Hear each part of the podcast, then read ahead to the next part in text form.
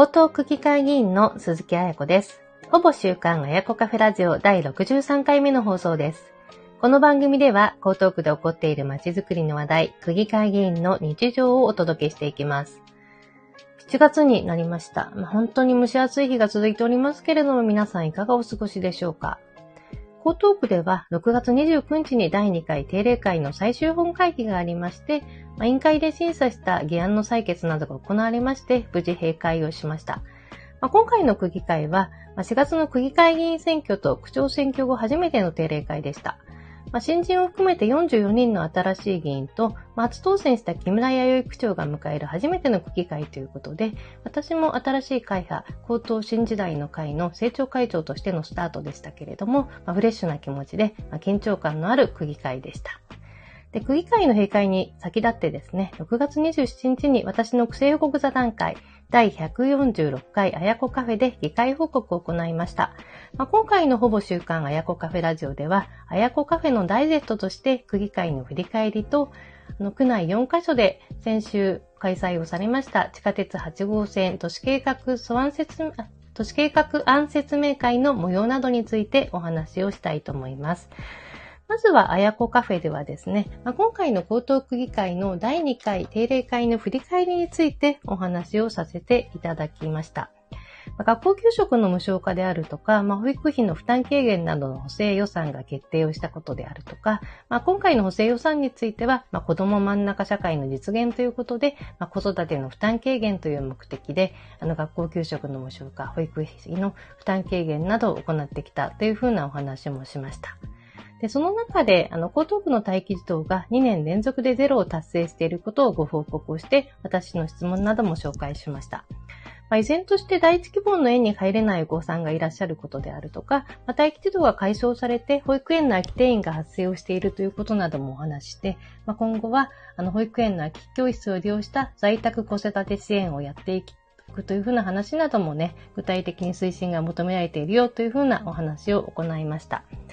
また、前回のあやこカフェでもお話、ラジオでもお話をしたんですけれども、防災カタログギフトの江東区の28万世帯の配布が6月21日から始まったということもお話をしました。で防災カタログギフトについては、あの、以前お話をした通りに5000円相当の防災グッズ、カタログギフトから選んで申し込みをするというものなんですが、私の自宅にも先日カタログギフトが届きました。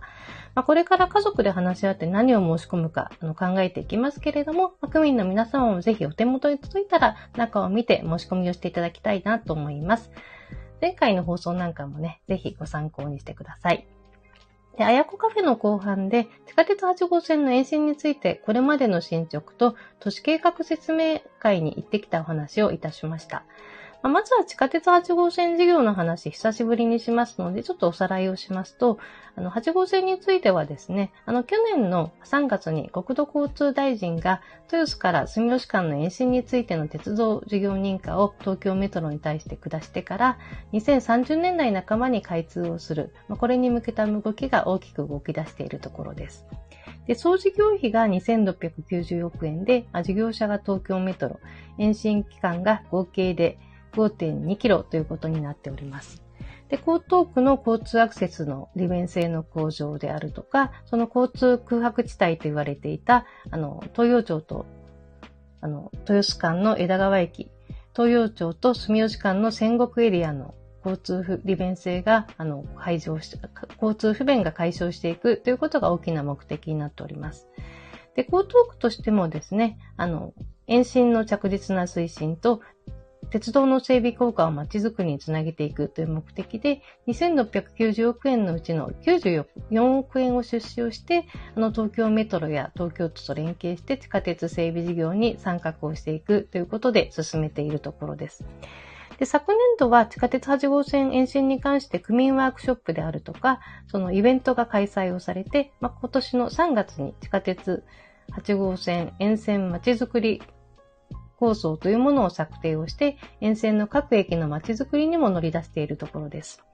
で、新しく整備をされる、あの、枝川駅、仮称については、まあ、今年度枝川駅周辺地区街づくり協議会というのが設立をされて、6月14日に第1回目の協議会が開催されたというふうな委員会報告がありました。で、沿線となる枝川、塩見、塩浜のですね、あの、在勤される方々30人が、在住在勤の方30人が会員となって、まあ、江東区が事務局になって、あの、学識経験者がアドバイザーとして関わるという形になっております。で、まちづくり協議会の目的は、その地下鉄、江東区地下鉄8号線沿線まちづくり構想を基本として、その枝川駅周辺の住民ですとか、あの、企業の方と議論を含めて、深めて、あの、街づくりを展開していくことになります。で今後はですね、街づくりの方向性を示していく、仮称枝川駅周辺地区街づくり方針というのを策定をしていくんですが、あの、これの策定のために街づくり協議会を通して、その街の魅力向上、課題解決に向けた検討を進めていくということになっております。で、街づくりの、あの、協議会の検討状況については、まちづくりニュースというのをあの作ってですね、枝川駅周辺のあの地域住民や地元企業の方々には周知する予定になっておりまして、その活動報告会が来年の2月頃に開催されるということになっています。で、枝川駅の周辺地区の街づくりについては、まあ、新しい駅ができるということで、まあ、枝川や塩浜などを中心に、あの、地域住民の期待の声というのがとても高くなっています。私自身も地域の方からのお声を伺ったりとか、他の地域の沿線開発、どんな形でやっているのかということなど研究をして、まあ、江東区や関係者に、まあ、ご意見などを伝えていきたいなと思っております。で続いての話題としては、あの地下鉄8号線延伸の都市計画案説明会と、まあ、環境影響評価説明会というものに行ってきたことをお話をしました。で、これはですね、住吉、東洋町、枝川、豊洲の4カ所の、あの、小中学校であの説あの説明会が実施をされたんですけれども、私はですね、東洋町に近い南洋小学校、枝川駅に近い枝川小学校の説明会に行ってきました。で、あの、説明会の内容としてはね、都市計画案の説明と、まあ、去年、あの、実施をされた、まあ、環境影響評価の説明、あとは質疑応答というものになっておりました。で、環境影響評価については、まあ、地下鉄の延伸事業によって、まあ、土壌や、あの、汚染ですとか、騒音、振動、地盤や地下水などの影響が発生するかどうかの予測と評価、まあ、影響が発生した場合の対策について説明する内容でした。で調査の結果については、あの、まあ、東京都環境評価、環境影響評価条例というものに基づいて、その騒音、振動、土壌汚染、地盤などの影響まあ、これはどれも基準内になるというふうな説明でした。で、あの、私が説明会に参加した目的というのは、説明会の内容だけではなくて、その参加した住民の方々の声を聞いて課題を知るということでした。必要な対策、まあ、どんなものかを考えるということも目的になるんですけれども、その説明のあの内容はま同じなんですが、まあ、質疑応答、まあ、非常にね、地域差があるものになっております。で南洋小学校は創業長の方々、枝川小学校には枝川や塩浜の方々がたくさんいらっしゃいましたので、そこでいただいた声をいくつか紹介していきたいなと思います。まあ、共通しているのが計画のプロセスとか、まあ、運行ダイヤについての話とか、あとはその、まあ、騒音や振動、地盤などの影響についてというのが、あの、共通しているものになっておりました。で、あの、地域差があるものとしては、駅名についての要望だったんですけれども、まあ、歌唱枝川駅については、まあ、駅名に枝川という名前だけではなくて、その周辺の塩浜というものを入れることで、まあ、地域の活性化につなげてほしいというふうなご要望。で、戦国駅、歌唱のところについては、同じ名前の戦国駅というのが文京区にもあるので紛らわしいので、あの、まあ、例えば高等戦国みたいな形で名前をわかりやすくしてほしいというふうなご要望がありました。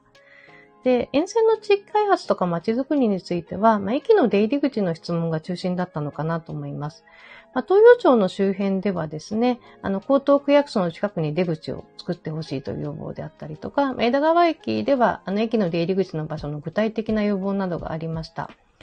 で、まあ、共通してあったのが、その駅の出入り口、まあ、新設の場合2箇所というふうな説明なんですが、まあ、2箇所だと少ないよというふうな話、要望が複数ありました。で、まあ、これはその建設費の兼ね合いで2箇所が以上が難しいということであったりとか、その場所については、まあ、地権者の交渉であるとか、まあ、法令に基づいてやっていくというふうなことで、あの具体的なあのところはまだ明言をされていなかったです。で、あの、そういう、まあ、そうですね。あとはですね、あの、豊洲地区の説明会。まあ、これはちょっと参加できなかったんですけれども、あの、いただいた要望としてはですね、あの、豊洲地区の、あの、地下鉄、豊洲駅の地下鉄工事については、その改作工事が行われて、まあ、工事に伴って豊洲小学校の校庭が年単位で使えなくなってしまう。まあ、このことで学校教育の影響を心配するというふうな声が上がっております。まあ、説明会とは別に地域の方からお話を伺ったり、あやこカフェで聞いたものになります。で、校庭については、まあ、工事中にその代替地としての、あの、校庭、グラウンドが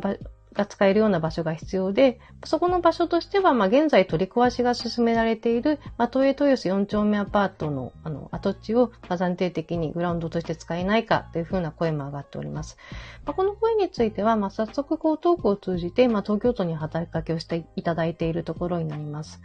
あとはですね、あの、地下鉄の沿線工事で掘削する、あの、道路、駆動付近には、まあ、大型マンションが、あの、多くあります。まあ、地盤沈下であるとか、まあ、騒音や振動、まあ、資産価値が下がるんじゃないかというふうな懸念も一部いただいているところになります。私もね、周辺のあの住民の一人でありますので、地域のマンション住民の方から上がっている声については、身近な声としてしっかりと聞いて、対策に向けて動いていく橋渡しをしていきたいなと思っております。